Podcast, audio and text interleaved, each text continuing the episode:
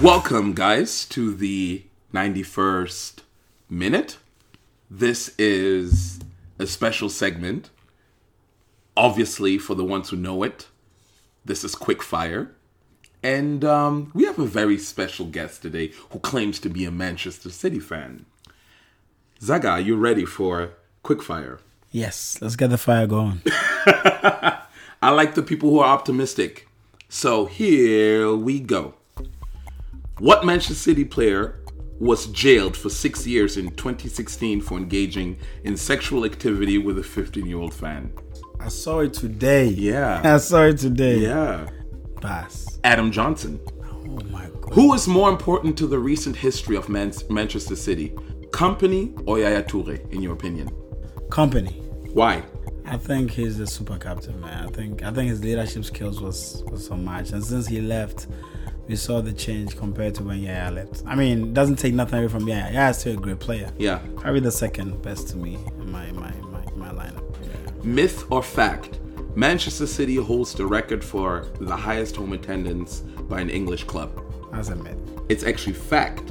When you guys had a had uh, were playing at the stadium called Main Road, Yeah, you man. guys achieved um, super attendance in 1934 versus Stoke City with a capacity. Thirty-four. Look at this with a capacity of 84,569 at Main Road, smashing. Yeah, And they say we don't have no fans. Ah, and that's what they say. I don't see it. Hey. Next up, what club inspired City to adapt red and black away kit colors in the 1960s? No clue. Ma- um, AC Milan.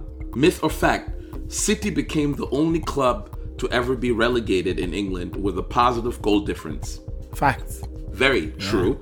Uh, you guys scored 80 and conceded 77. Yeah. Next question What was Man City called for the first seven years of their history? No clue. Ardwick FC. Oh, Damn. Myth This is fire. Myth or fact, Manchester City hold the record for the fewest goals scored at home in a regular Premier League season. I know it's fact, but I'll say myth. Fact. City I don't want to admit it. City just scored 10 goals at home during the 06-07 believe season. it. Absolutely shocking. Next question. Manchester City had 7 grounds they called home. Which was the biggest one? oh, this one now. That's Etihad. No, wrong. Mainland? Main, Road. 88 Main Road plus was bigger thousand. than this one? Absolutely. What?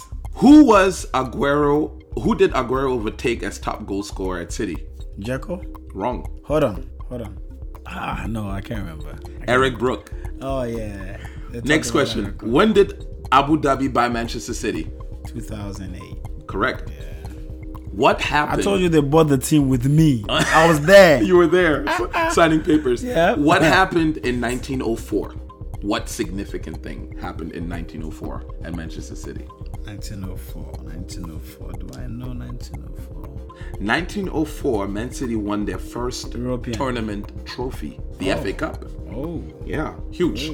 What was the significance of City's 1957-58 season? Did we win the League Cup? You guys scored 104 goals, but also conceded 100 goals. So what's the goal difference?